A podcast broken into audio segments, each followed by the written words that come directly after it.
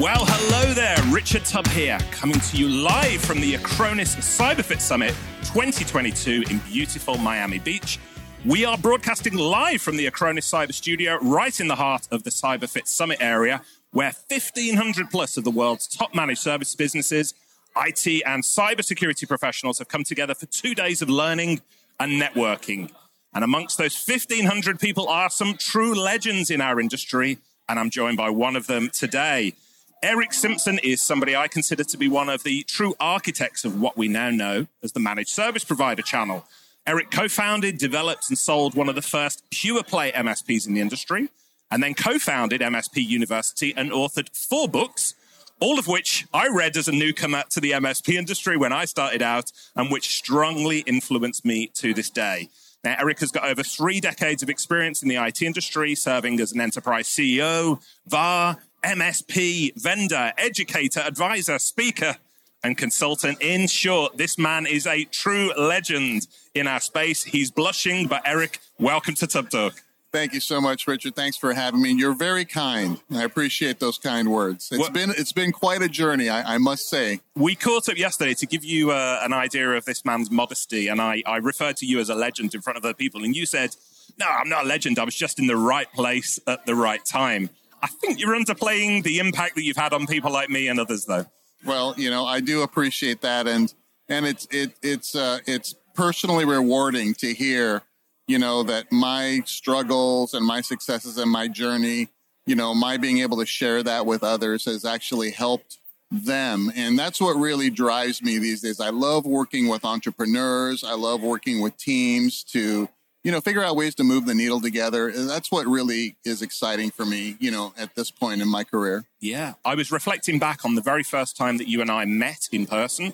So I said I was a bit of a fanboy of your work. And then um, I'm tr- I think it was in Houston, Texas. Mm-hmm. We got together at an event, we met in person, and you took me out to a, a lucha libre inspired restaurant, from what I recall. And me being a big wrestling nerd, that was a, a great time for us. That was probably mm, sort of mid 2000s. I'm going to guess. Uh, and you were running MSP University at the time. How good's my memory on that one? Yeah, no, it's pretty pretty pretty spot on. Um, we ran uh, MSP University kind of in tandem while we were still running our MSP practice, and then ultimately decided that there was so much more opportunity to help the channel and help others that we sold that practice, the MSP practice in 2007, and then just went full on into developing MSP University, and that's where we grew uh, a partner channel of about 30,000 IT providers, believe it or not, in wow. quite a short period of time. And we were doing, um, when, when you met me and when we got together, that was at one of our MSP University boot camps. And those were two to three day events early on. And we would do those, you know, it got kind of a little bit out of control. We kind of became an events company after a while, just teaching and training IT providers on you know what what we had learned about building an MSP practice, and um, we held 12 to 14 of those events a year. We were doing them internationally there. We ran those uh, type of events for I guess seven or eight years hmm. almost, and during that whole time, we experimented with different other services for MSP. Some were successful, some less so. We tried marketing, we tried appointment setting, uh, we did a, a plenty of coaching and consulting um, online training curriculum. We were early, kind of in the LMS phase. Um, learning management systems. Yeah, yeah, learning management systems, online training. Um, but that really, you know, once you start doing um, a business like that, the event side of the business is all consuming. I mean, just mm. the logistics of recruiting attendees every single month and then hosting and putting on these these workshops and getting great speakers and, and others to come in and then sponsors. It really um, it was fun and exciting but you know looking back on it now i'm glad i'm not doing any of that anymore. And instead enjoying these great events like we are here at the Acronis Cyberfit Summit 2022. Yeah. Well, let's rewind a little bit. So I, I, you know, refer to you as one of the architects of managed services. Now I know that makes you blush, my friend, but it's true. You know, you were one of the first people that talked about managed services, talked about recurring revenue of that nature. So let's rewind a little bit. Where, what were you doing before you sort of coined that term managed services? And you know, I'll, I'll give credit to our other friends here. So Karl Palachuk, uh, Harry Brailsford yourself, but you were the pioneers. You were the people who built what we now uh, know as managed services. So tell us the story a little bit. Where did you come from before that, and what happened? So uh, before I decided to start my own IT practice, um, I basically grew up in the enterprise. I started as a level one technician at an enter- enterprise organization and worked my way up through the ranks there to, you know, uh, CTO uh, roles. And then, you know, before I, I left for the last year and a half, I was building out call centers and service desks for this organization's Fortune 1000 clients. So we'd go in and we would uh, build out the infrastructure, the platforms, the systems. We would hire and train the technicians, um, and then turn turn them over to you know the the client. And that's where I really learned uh, everything I know or I knew about project management and service desk and KPIs and metrics and looking at cost and profitability. So um, when I uh, in 1997 uh, launched an IT practice with a business partner. And that's really where I took all those um, experiences and applied them to our IT practice. Now, you know, um, let me just be clear. In 1997, even though I knew technology, like you know many of our colleagues in the industry, you know we we think, hey, you know, I can do this better than you know who I'm reporting to or whatever, and we hang a shingle. Um, what I didn't know was how to run a business, you know, and that's that was the school of hard knocks, and that's where we started looking at okay, you know, how do we sell, how do we price our services, and back then we were doing what what most uh, IT professionals were doing back in the day. We were selling kind of time and materials based services, break fix services, and then projects. So we were a big project professional services firm. And what led us to start, and you you used the term coined the phrase. I didn't coin the phrase managed services. We didn't know what that phrase was. Yeah. Right. To be fair. So what we were, what we did was we sold flat rate IT services. Mm. Right. So adjacent. Right. Um, but what we were trying to do, Richard, was really get more revenue from our existing engineers. So we had a formula that we were tracking that said, oh, well, this is how much we could actually bill from an engineer's perspective based upon how many hours, you know, they were working and what the bill rate was. And we quickly determined that to reach our revenue goals, we would have to hire something like 40 engineers in that in that model. And we were not interested in growing that much staff at all. So we started thinking about ways to get more from our existing uh, technical uh, staff. And that's when we started thinking about, well, what if we offered some site, some sort of a subscription model, some sort of a model that would allow us to control the time that we deliver to the client and make the uh, relationship and the performance objectives based. Like we will do these things, we will monitor, uh, we will respond to service tickets, but it was breaking away from that dollar for an hour mm. kind of mindset that was candidly pretty challenging for us and super challenging for the clients that we tried to convince early on that that was a good thing for them to do. So it really was a pragmatic approach to, you know, generating more margin where we were constrained in the number of labor hours that our team could deliver to clients. And that's kind of how it started. Yeah, that makes a lot of sense. And I'm not sure if I've ever shared this with you as a friend, but one of the things that drew me to your books and you know the whole concept of what we now know as managed services my background was in corporate IT so I was very familiar with like you know measuring and scalability and standardization of uh, and that nature I was a one man jobbing IT guy crawling under desks fitting ethernet cables and I thought well I want to grow a business. But there's only so many hours in the day and I can't go beyond that. Nobody we've all got 24 hours in the day. And then I came across your books and it, you know, the, the whole concept of recurring revenue and uh, getting away from that break fix uh, methodology, you know, just works so well. Fascinating that, you know, we fast forward, you know, 20 odd years, there's still a lot of people out there doing that break fix thing, isn't there? They essentially own a job and not a business.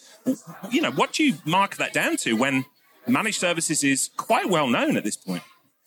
Yeah, it's interesting. Uh, you know, there are quite a lot of folks that you know start off kind of at that same level where you know it's a more of a transactional mm. uh, business model and i guess the way i would I would look at that would be from a okay, well, if I'm working a job now, so I've got a daytime job or nighttime job, whatever it is, and I can only do service on the side, maybe it's easier for me to do um, service in a way that there's a there's a start starting point and an ending point. Like I will install that server. It'll be, you know, eight hours and I get paid and I'm, right. and I'm done. And I think that that allows these young entrepreneurs to kind of test their mettle, if you will. Like, okay, did I succeed on that project? Or, you know, because you have that, that component that is confidence that has to be built up as well, sure. right? I mean, you know, a lot of us, you know, may be afraid of stepping out on our own. You know, there's risk there, right? This is my money that's on the line now. I'm having to, you know, and, and can I do this? Do I believe in myself enough to where I can risk more, right? And especially, you know, nowadays when the economy is what it is, world events being what they are, maybe there's a maybe there's a component or an ingredient of kind of a risk aversion, right?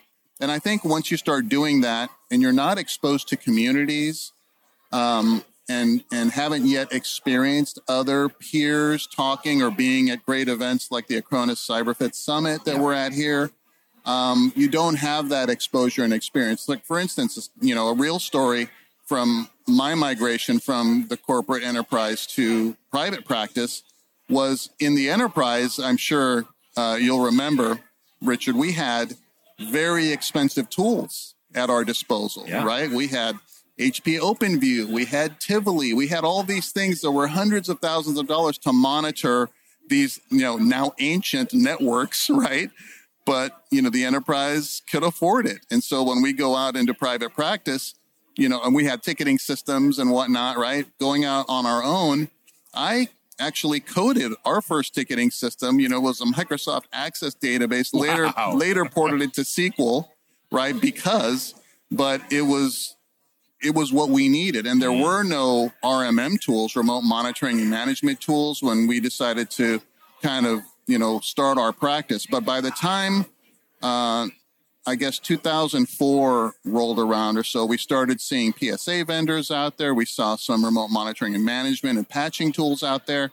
And that's when I said to myself, okay, all of that experience and expertise that I had, you know, amassed building out these call centers and service desks for other people, I could now do that for our company. Yeah. And that's kind of what propelled the acceleration towards this flat fee monitoring, responding on our terms, you know, t- and I knew all of the tiering and the escalation and all that, right? I wrote about that in some of my books. Um, and that's really what kind of uh, accelerated things. But I think, you know, back to your question, um, folks that start out again, and today there's so many, so many more communities, such a huge community of goodwill, so many vendors that are, that are, weren't back in the day, didn't even exist in many cases. And the ones that did exist weren't yet MSP friendly from a pricing and a business alignment perspective. And so the industry had to grow along with the MSPs and the MSP movement together. And, you know, I'm just lucky that I was in the right place at the right time to kind of participate in all that because I saw the challenges on both sides and, you know, worked as you know, in my own way to try to bridge that gap. And I think that's what, you know, hopefully, um, you know, helped ease that transition for a lot of, of IT providers as well as the vendors that I was talking to to try to, you know, coordinate and say, look, this is what these folks need. This is how we're building our businesses. This is what concerns us. And it doesn't make sense for us to buy, you know, 2,500 licenses of something and pay that fee until we are able to deploy those solutions. So I hope in some way I was able to, you know, kind of accelerate that that uh, understanding that okay, well, if we're selling things as a subscription, then let's help our partners by offering uh, uh, pricing models and support that align with that model. And today, I'm happy to say, you know, all the vendors at these great events and the ones that are serving the MSP community not only get that, but what's really surprising to me, Richard, is they're they're now they've taken up the mantle that I think me and my company and MSP University was fulfilling back in the day, providing that training, that coaching, that consulting. So now we're seeing vendors jumping in to accelerate that um, you know that business enablement component for MSPs, which you know I sadly didn't have the opportunity to partake of back in the day. You know, you've hit the nail on the head. So it was about 2005 that I started my managed services uh, journey off the back of your books. And as we mentioned, uh, Karl Palachuk, Harry Brailsford. I was super, super fortunate, and I'm really open and honest about this, that at the time, I was surrounded as this young geek, you know, uh, enthusiastic. I was surrounded by, you know, the most successful um, entrepreneurs in the industry who wanted to give freely of their time and experience to others. Now, this is something for people outside the IT industry. They, it, it feels alien. You know, I'm saying that the managed service industry is so special from that regard. And as you say, you know, I spent a lot of time in the US with yourself and others learning all of this. Uh, the community aspect of it, just incredible. Really accelerated my growth, you know, not only as a business owner, but as a human being uh, uh, there as well. Fast forward to today, oh man, I don't want to sound like the old man of the industry, but the kids today have got it made because there is so much out there. You know, we're at the Acronis Cyber Fit Summit, 1,700 plus people today. Every vendor that you speak to, thanks to the influence of yourself and others, are focused on helping you to grow your business. Whereas back in the day, you know, there was um, there was an odd book here and there from yourself and Karl. There wasn't a lot of info, so you had to go to the individuals individually. Today, man, you are overwhelmed by this uh, uh, cool stuff, which I guess brings me to the question like, you're seen as a channel expert, thought leader, influencer in managed services, but how do you explain to people what you do today? I don't think my, my wife or my kids even know what, what I do today, you know. yeah. And both of my sons work for me now doing digital marketing and video production and things like that. And you know, we were at a dinner with some uh, friends the other day, and and my older son had uh, some friends over, and they said, "Oh, so what does your what does your dad do?" And you know, just kind of stumbled, right? And I I sometimes do the same thing, right? And I just say, look, you know, just uh, business consulting, just leave it at that, right? Try and put a simple label just on it. Business yeah. consulting, yeah, but.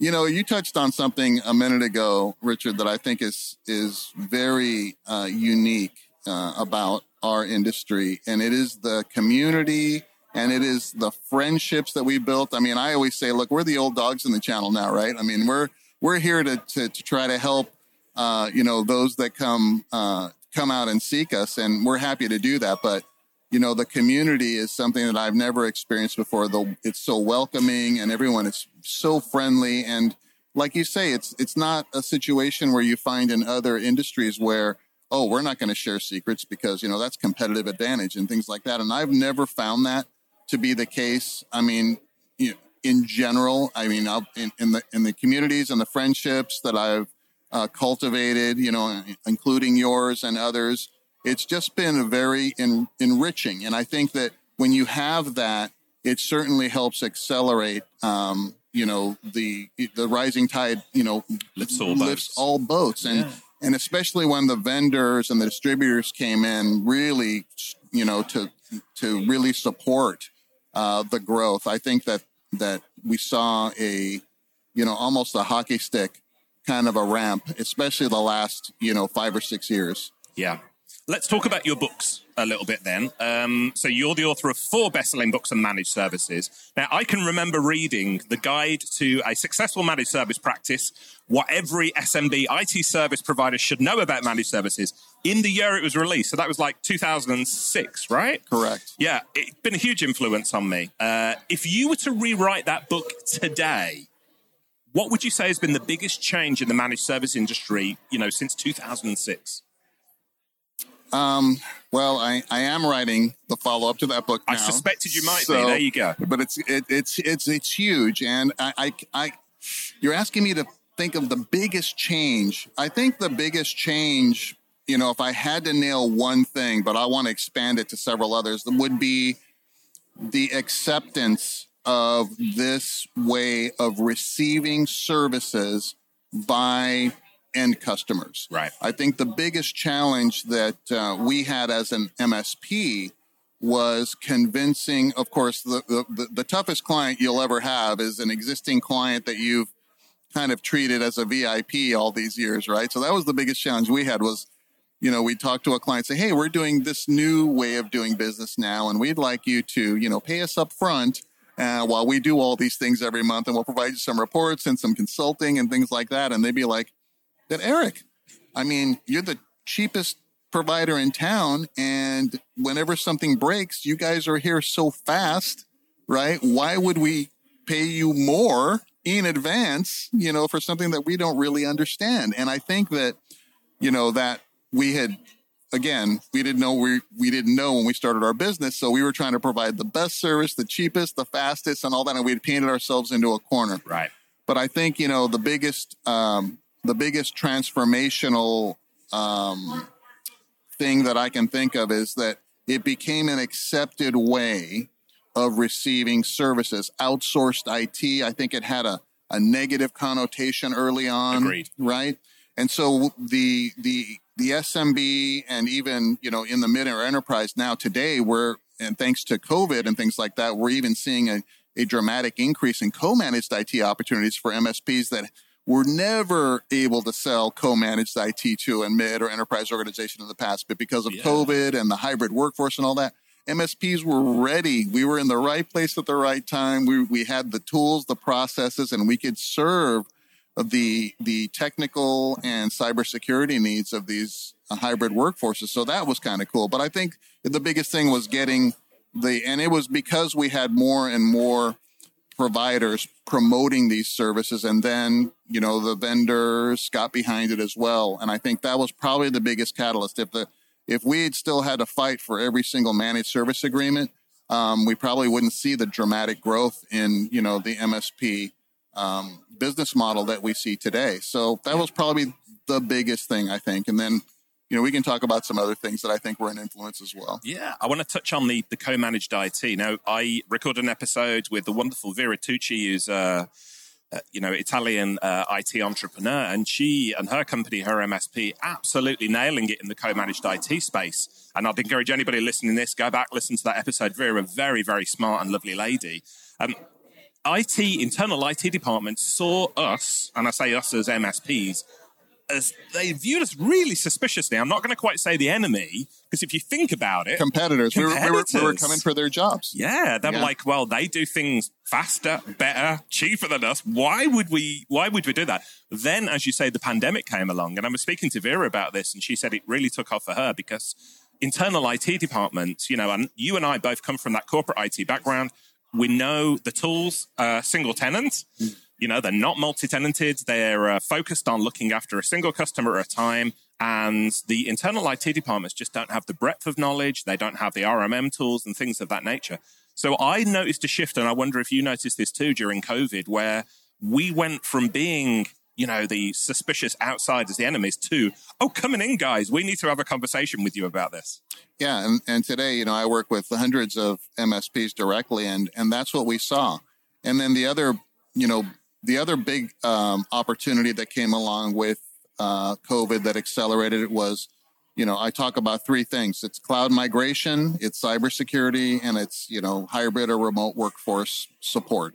And those three things kind of were the perfect storm at that time because obviously to support remote workforces you need the cloud and you need cybersecurity. So now I think the biggest opportunity for MSPs is building out your cybersecurity, enhanced cybersecurity portfolio and delivering that to customers and making sure that it aligns with their cyber liability insurance policies minimum requirements, you know, and you know, I have a session today where I'm going to talk about getting every client to say yes to enhanced cybersecurity here at the Acronis CyberFit Summit. And some of the things that I talk about are, you know, getting rid of clients that will not agree to enhance cybersecurity because the risk is so great, not only to them, but also to you as the MSP and by extension to your other clients. Because think about this, Richard.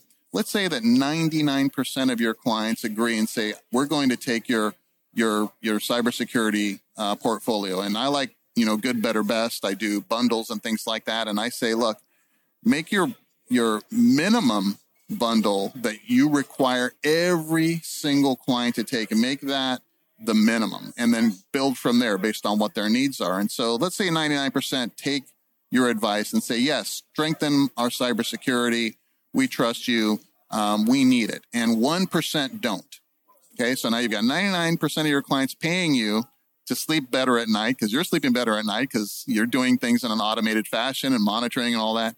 And one client of that 1% now has a security incident. Mm. What do we feel we need to do now? As, as great human beings, we say, okay, let's go save them. Let's rescue them.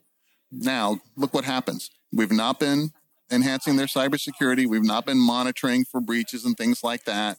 Um, we have to stop serving our existing clients, go rescue this one client, and then figure out how we're going to get paid to do it. Because yeah. as you know, the cost of recovery from an incident can be catastrophic to some businesses. Yes.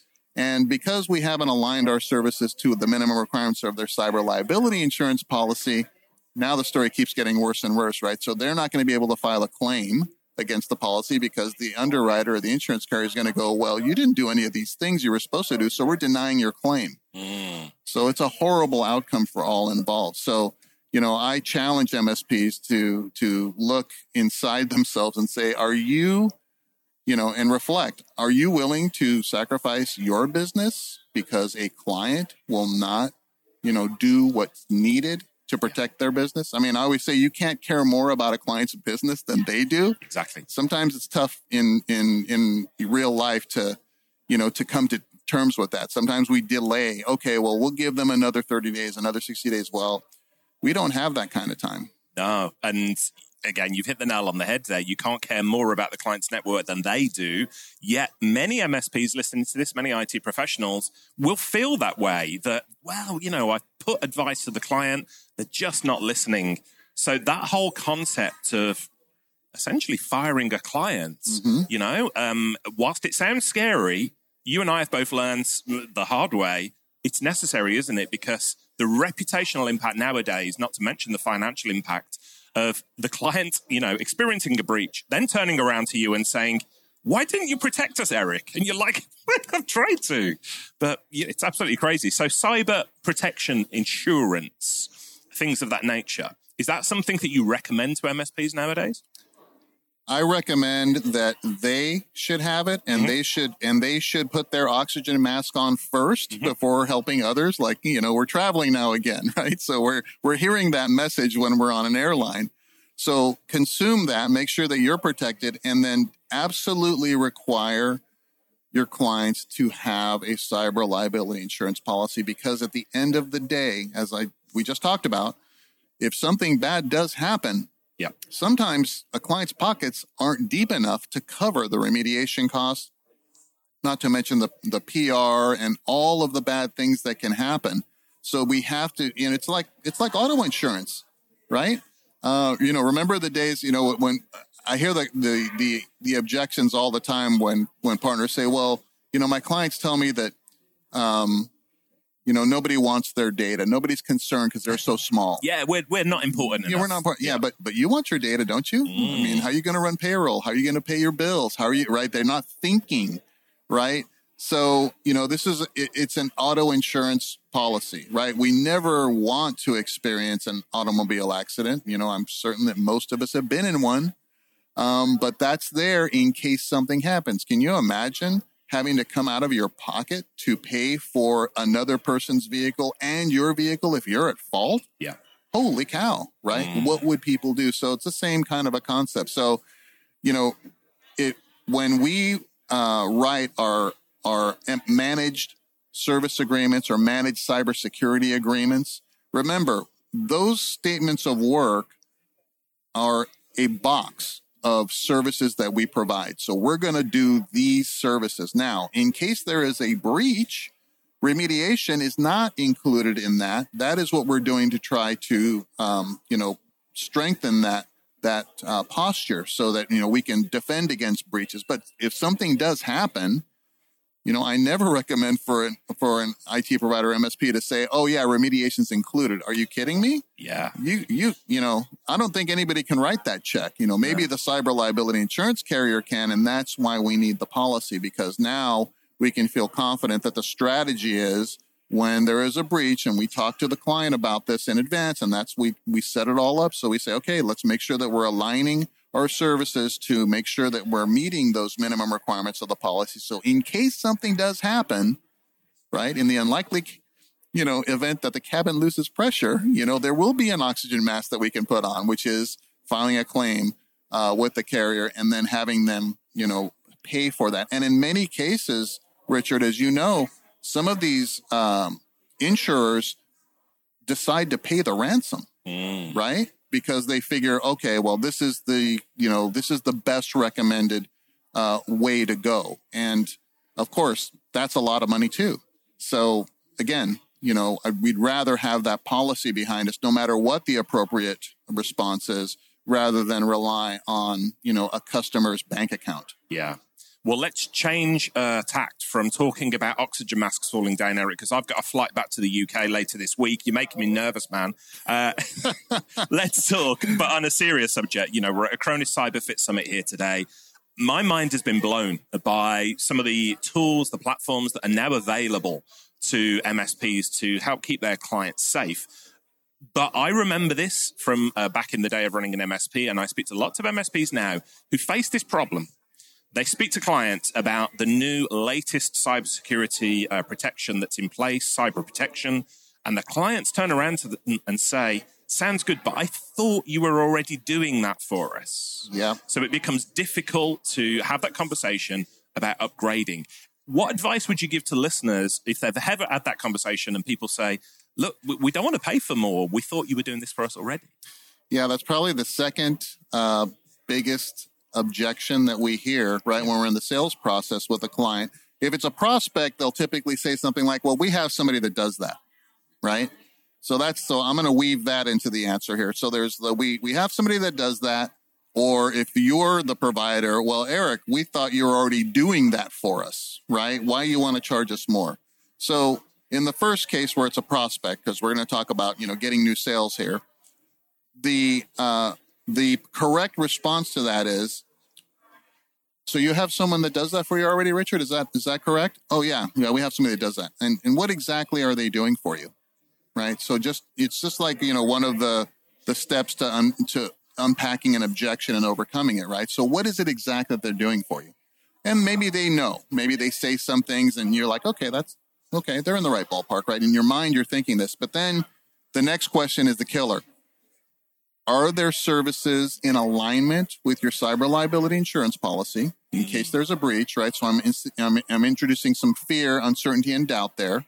And then the second point, and they say, well, yeah, they told me. How do they demonstrate that to you? That's the killer, right? So that's the killer question. How are they demonstrating that they're doing these things for you and that if there is a breach, you will be successful in filing a claim and getting it approved with your insurance carrier, right? So right. I want to raise a little bit of a wedge, right? I want them to think about, hmm, I'm not sure if they are or not. And then you can say, well, look, why don't you allow us to do a, a cybersecurity assessment for you, right? It's non intrusive. And you have an, a way to say, look, let us just, wouldn't it be, wouldn't you appreciate just having a third party objectively give you a scorecard on exactly what your cybersecurity posture is today. And that's the key, right? You're trying to close them on that assessment first because that's where it's like back in the day, Richard, before, you know, when we had our MSP, it was always the backup. We always did the, you know, the backup assessment and uh, twice out of probably hundreds of backup assessments did we do that we didn't find something wrong that we could point to yeah. and try to win some business, right? So same thing with this. Now, if it's an existing client and they say, well, Erick, what are you talking about? We thought you were already doing this for us. You know, why, why do you want us to do something different and pay more for it? And I'm going to go back to an automobile analogy. I'm a car guy. Sure. I like, I like restoring cars, you know, in my spare time. That's what kind of takes my mind off of things. And so, you know, I'll go back and I heard this from a cybersecurity speaker at another conference. And they said, and and I'm gonna I'm gonna swipe it eh, because it's relevant. Remember the days? Some of us do. You and I do, right? I don't know if a lot of other people do, but remember the days when there were cars with no seatbelts? You could buy a brand new car and there were no seatbelts in the car. Mm-hmm. Remember the days when there was no anti-lock brakes? Remember the days when there was no airbags in cars? Remember the days when there was no third brake light? So all these safety enhancements come along as we identify risk, right? And we're trying to protect the occupants of the vehicle. And so the, the conversation is similar. And please, you know, listeners, use this in, in your existing client conversation. Say, well, remember, you know, the days when there were no seatbelts and, and anti-lock brakes and things like that. The risk has evolved. More cars on the road, more drivers, et cetera. So we have to adapt. And the cybersecurity risk, yes, 10 years ago when, when, you know, we uh, set you up with, with IT support and, and cybersecurity and antivirus and anti-malware, it was great for then, but we've got to put some anti-lock brakes on. We got to put some airbags in. We got to put that third brake line because these cyber criminals have advanced well beyond those days. And, you know, it's, it's my responsibility, Richard, to make sure that I'm advising you to protect you from, from these things.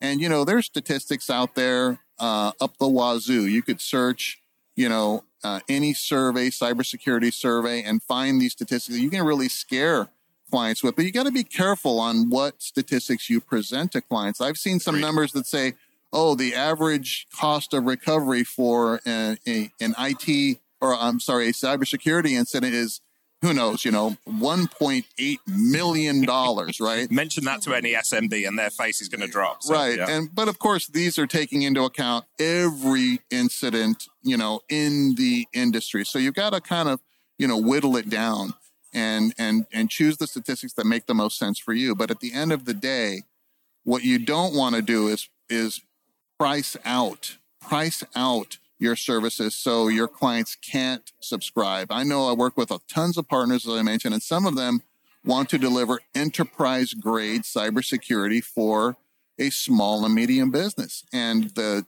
the price uh, gap between what they're currently paying you for MSP services and what you want to sell them for cybersecurity can sometimes be two or three times higher than what they're paying. So you've got to be, uh, uh, you have to take that into account when you're pricing your services. And so that's why I say you can have a good, better, best bundle of services, and you'll build you'll build bundles for two audiences. So if you have existing clients today that you haven't got them to sign up for enhanced cybersecurity,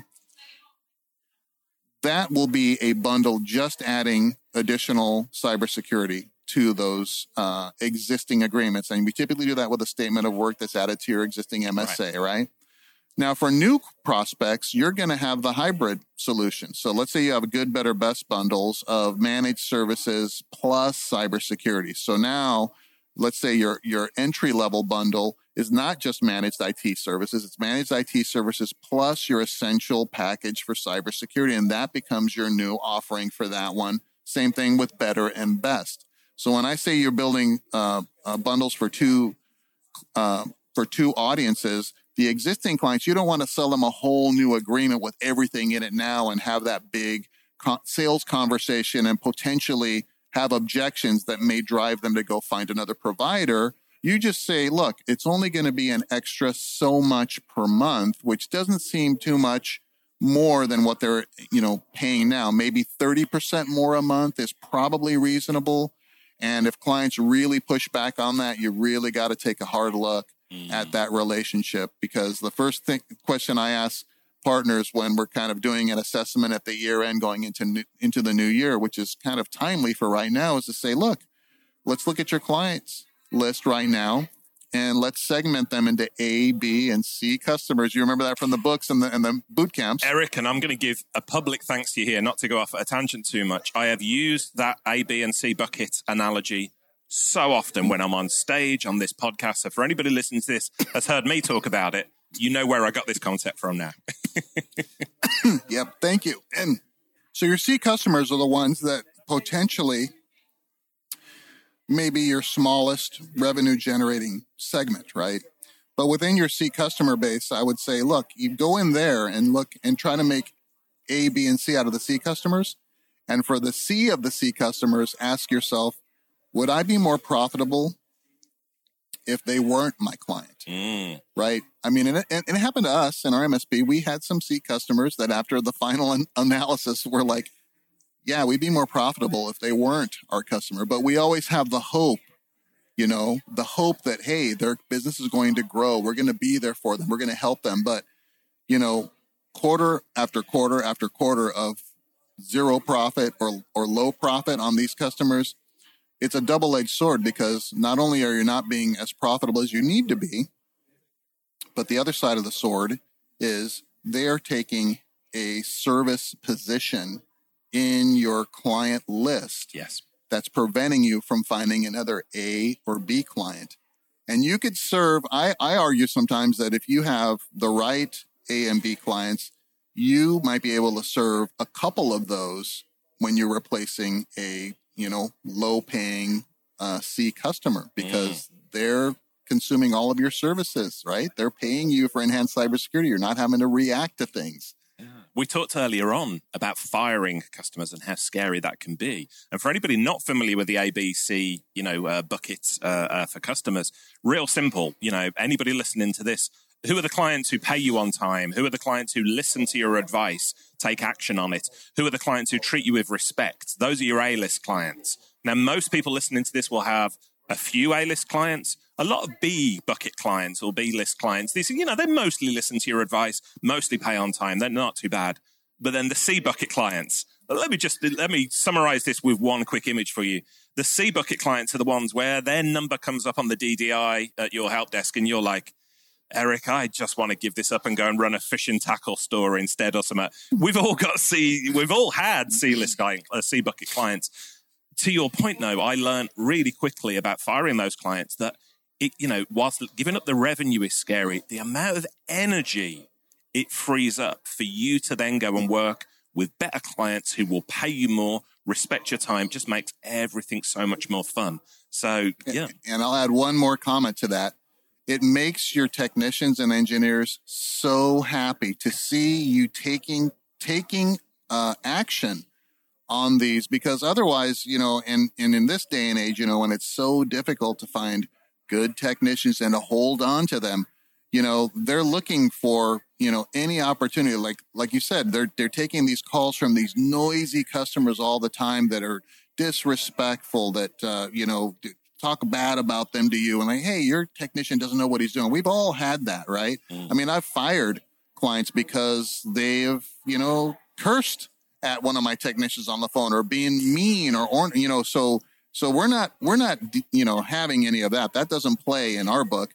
But again, when your uh, technicians see that you're going through this exercise, and I recommend going through it on a yearly basis, A, B, and C, and take a look at what C customers you, and in our case, right, we cared about every single one of our clients, whether they're an A client or a C customer. And so, you know, we would help find them a home with another provider, right? And certainly help with the transition and all that. But um, I wrote a, a blog post about firing clients recently. I read it, yeah. So that that we'll include that in the show notes as well yeah, that really kind of summarizes, you know, hey, look, it's it's Q4, you know, it's time to fire some some customers, and I think it generated quite a bit of buzz, um, a lot of commentary because, you know, some folks agree with it, some folks don't agree with it, but I think I lay out the case pretty pretty successfully. And I used a, a sports analogy, right, in that when you're you know when you're trying to get to the championship whatever you know whatever sport it is football soccer baseball whatever it is you're trying to get to the championship.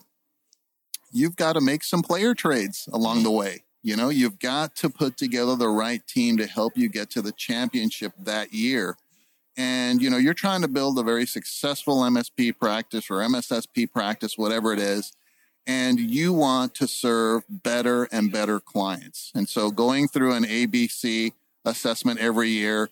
Um, you know, making more room for better A and B clients. You're making those player trades that help you get to your business championship every single year. Yeah. You are on fire with the analogies, by the way. Mm-hmm. The auto uh, you know, with the cyber security, uh, cyber uh, security, that really works for me. And the sports thing, you know, this is why I look up to you, Erick. You've got these stories.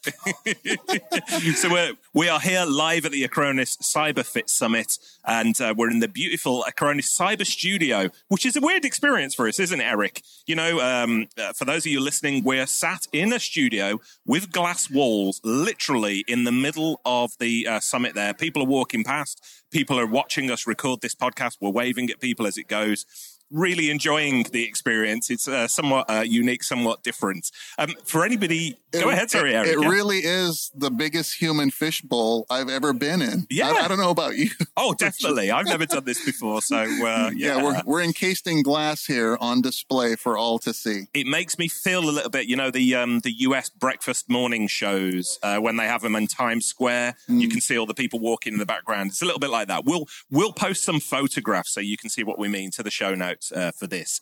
So we've got people looking in on us now, and uh, a lot of you know listeners are going to understand a little bit more about Erick Simpson. But I want to ask you as a friend, I want to understand what makes Erick Simpson tick. So, you know, I've been in this space for like 20 years now. I still get excited speaking to MSPs. I know you do too. You've been a channel leader for 30 years. Eh, that's that's about right, yeah. And you know, what makes Erick Simpson get out of bed every morning at this point in your career?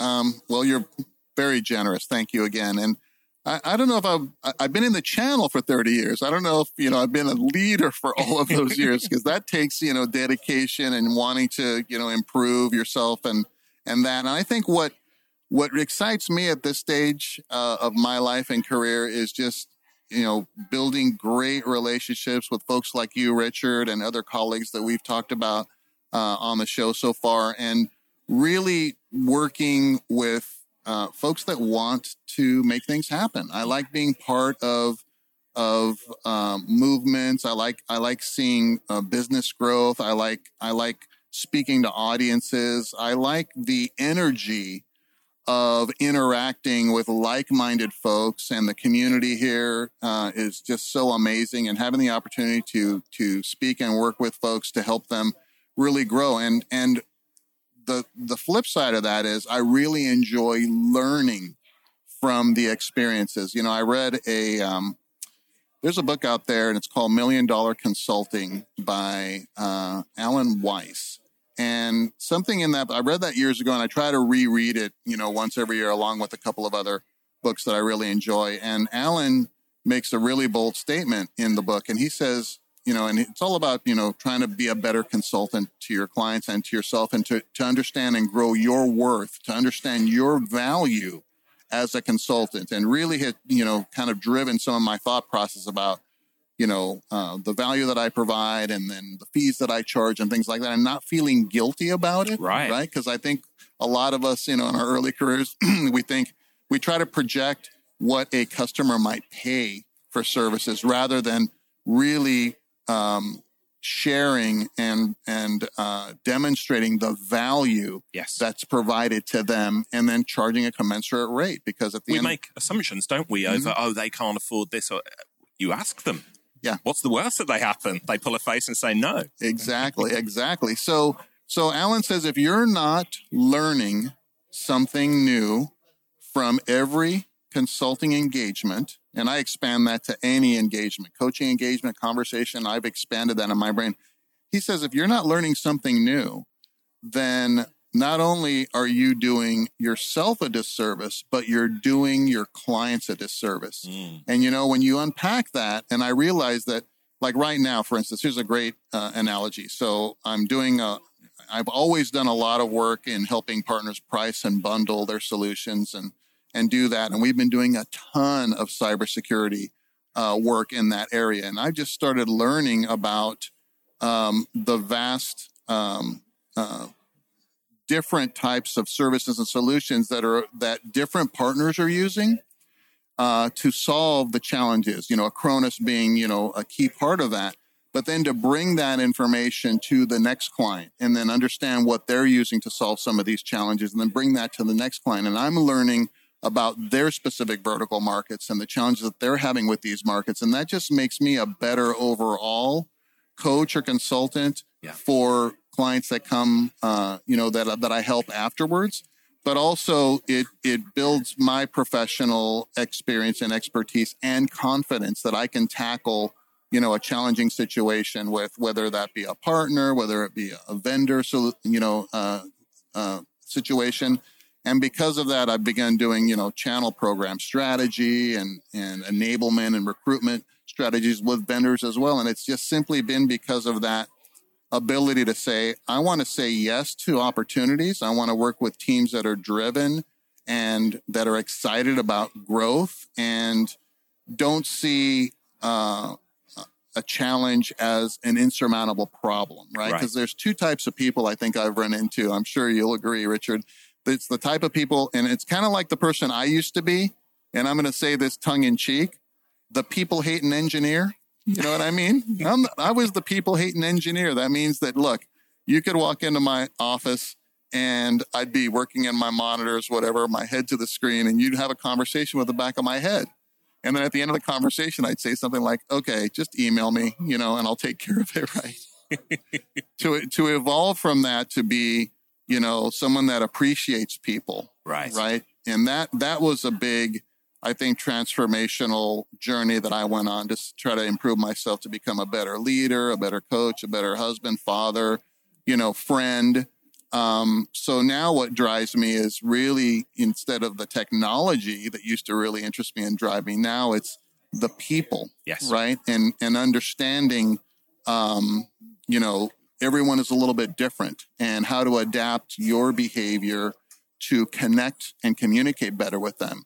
And I think that, you know, that's something that I would hope that all MSPs would learn because it really helps you have better conversations with existing clients, with your staff, right? With prospects to really understand what you asked me, what makes me tick. I mean, how often do we as MSPs ask our clients that? Right. You know, and in fact, that whole ABC customer segment thing, I didn't come up with that came from a customer, a client of mine in my MSP when I was trying to, you know, evolve uh, personally and try to become more strategic. And so I started asking clients, hey, so you know, what is it that you want out of this, out of your company? What is it that that you you want to do? Um, and what's your goal? And I had a client, his name was Scott, and he had an accounting firm. And I'll never forget this because it was a life lesson that kind of I carry with me. And you're now promoting it as well, A, B, and C. He says, well, I, he said to me, and he had a an accounting practice in Irvine, California, a very you know you know pricey um, environment. And uh, he said, "I want to be the highest priced accounting firm in Irvine, California." Mm. And that was kind of an unexpected answer, right? For me, a novice, like, okay, I'm going to try to, you know, show my client that I'm trying to be more strategic. And he says, well, I want to be the highest priced accounting firm in Irvine. And I went, well, how how do you do that, Scott? How are you going to do that? And then he said, well, every year I segment my customers into A, B, and C, and I will sell my C client agreements to all these other accountants, and then I will raise my rates and bring in new A clients at my higher rate. Wow. Yeah. And I do that every year. And he did it. And that's when I learned that I went, holy cow like you know hit me in the head that that was brilliant to me so he brought that to me so again i learned something there so you know i just love interacting i love working with uh, you know uh, leaders. I love working with teams. I love you know to understand what my role is in the engagement. Am i going to be the leader in this phase of the engagement or am i going to be a team member in the engagement? And just to execute in a way that's measurable and meaningful. Yeah. Well do me a favor Erick. Next time you speak to scott your friend there say thank you from Richard from the UK because I have taken that and I've used it within my own business after learning from you. So pass my thanks on to Scott. He's uh, made me a lot of money over the years through that little tip, as have uh, you. We're, we're coming towards the end of our time uh, here, but I just wanted to, to touch on something. You mentioned Scott and your clients being an influence on you. You've learned from them. You know, I'm open and honest. Yourself, Harry, Brailsford, Karl Palachuk, massive influences uh, on me. But who else influences you? Are there any people that you consider to be mentors or uh, coaches of that nature? Yeah, that's a great question. I mean, I, I would name uh, the folks that you mentioned, mm-hmm. uh, as well as you know other other uh, folks in the channel. Uh, Amy Luby was also tip of the spear, along with Karl and I back in the day. You know, launching services for MSPs. But I would have to say that my biggest influencer um, has to be my grandfather. And my grandfather on my mother's side, he was a he was an immigrant. He um, my my mom's family is Dominican, so they're from the Dominican Republic. So my grandfather uh, was a Dominican. He moved his family to New York, and in my youth, we actually lived in my grandmother's house in Queens, New York, and it was uh, you know there was a fully built out basement there, and we lived downstairs. And my mom had married uh, a, a, U.S. citizen at that time, uh, who became my stepfather. And I remember my grandfather was an accountant. That was his trade. He had learned this and he had gone to school for it and he would go do his day job every single day. And I was very young then. I was probably seven, eight, nine years old. Okay. And he would come home and he wanted to become an entrepreneur. And I would, you know, peek my head into his, he had his little office set up upstairs in the house. And I'd come in, you know, my, his grandson, eight, nine years old, and I'd see him, you know, typing on this manual typewriter with, you know, remember carbon paper? Oh, yeah. yeah. I mean, we remember carbon paper. I don't even know if it exists anymore. I'm going to have to do diagrams for some of the younger people watch uh, listening to the show, maybe. So, yeah. so he'd have carbon paper and he's making duplicate copies, typing on this manual typewriter. And what he's doing is he's sending uh, requests to uh, like manufacturing companies all over the world trying to see if they'd send him samples of their of their stuff and he would be their agent in the United States. And he would and I just remember he would get things from you know all different parts of the world and there were boxes of like kids toys and all this stuff. And in my mind you know being a young kid I was like oh I want some of those toys right? So it didn't really dawn on me until later how hard he worked. Like he'd be working till late in, at, at you know, late at night every night doing this and trying to launch this, um, uh, this, this, this, this company. And he never, I don't think he ever really made it, right? He ever, never really made it, but he was an honorable person. He took care of his family. He cared for every single one of his family and the way he treated friends and colleagues. I really looked up to him. So he's been an inspiration to me. And, you know, he's no longer with us now, but uh, I'm I'm choking up a little bit, but whenever I think of someone that, you know, I would I would like to be, you know, have the same kind of be known for, emulate those traits, it would be him. Very, very honorable, hardworking, entrepreneurial dream, never, never actually achieved it. So I'm I'm just, you know, I just feel blessed and lucky that I was able to experience that. I think it drove me. And uh, you know, uh, in his memory, you know, I appreciate the success that I've had. Erick, thank you for sharing. That was what a wonderful story. And your grandfather sounds like an incredible human being. So, uh, what's next for Erick Simpson in the managed service space? We talked about you've been a, a channel leader for at least 20 years, 30 years, I'm going to say, but you'll, you'll argue the point with me on there. What's next for Erick Simpson in the MSP space? Well, big plans, big plans for 2023. I'm going to uh, launch a couple of new websites. You know, so far it's been one website uh, ericksimpson.com, and it's served kind of two audiences. It served MSPs that want to, uh, you know, learn how to improve their businesses either for, through online training or through coaching or consulting with me. And then it's also served vendors and distributors that want, you know, channel program strategy or sales enablement for their PAMs and BDMs internally, or enabling their channel partners that are already partners of theirs or recruiting partners. So doing, you know, webinars and marketing and things like that for them. Well, it's it's getting a little bit unwieldy. So now I'm gonna you know split those, and there'll be one website focused specifically for MSPs, and then one fo- one website will be more of an agency type of website to serve the needs of my uh, vendor and distributor clients. And you know, hopefully, we'll grow the team a little bit next year as well to help us, you know, even deliver more services to more uh, clients. Erick, great minds think alike because I'm in the middle of going through that exact process with my own website Wonderful. Well. So Wonderful. there we go. You influenced me in more ways than you could possibly know. So I want to say like a public thank you. You're a great friend. I have learned so much from you over the years. And uh, again, I'll never forget the time you took me to a Lucha Libre uh, restaurant in Houston, Texas, there. My first time spending time with you. Always a pleasure to spend time with you. Before we go, if anybody listening this wants to find out more about Erick Simpson, wants to reach out to you and continue the conversation, where's the best place for them to find you? Well, for now and in the future, we'll still keep that website that'll kind of direct folks, but it's ericksimpson.com, E R A C K Simpson.com. And, uh, you know, can reach out to me there. Erick, you are a legend. Thank you for joining us on Tubb Talk. Really Thanks so much it. for having me, Richard. I really appreciate it. And looking forward to continue our conversation after today's uh, talk. Let's do it. Cheers, mate. Cheers. Hey folks, Richard here. Thanks for listening today. I know you've got a ton of options for who you listen to nowadays, so I really appreciate your support. Do you have any feedback on this episode? Ideas for future guests? Tweet me at Tubblog using the hashtag TubbTalk. I respond to every tweet and really appreciate your feedback.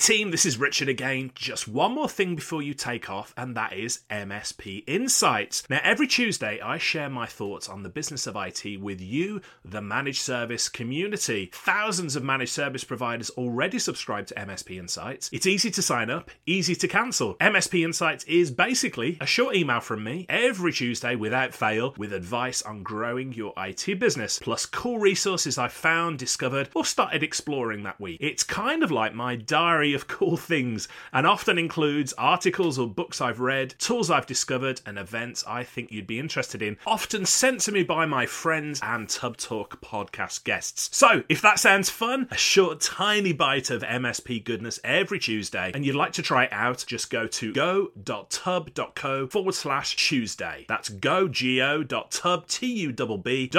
forward slash Tuesday. Drop in your email and you'll get the very next one. Thanks for listening.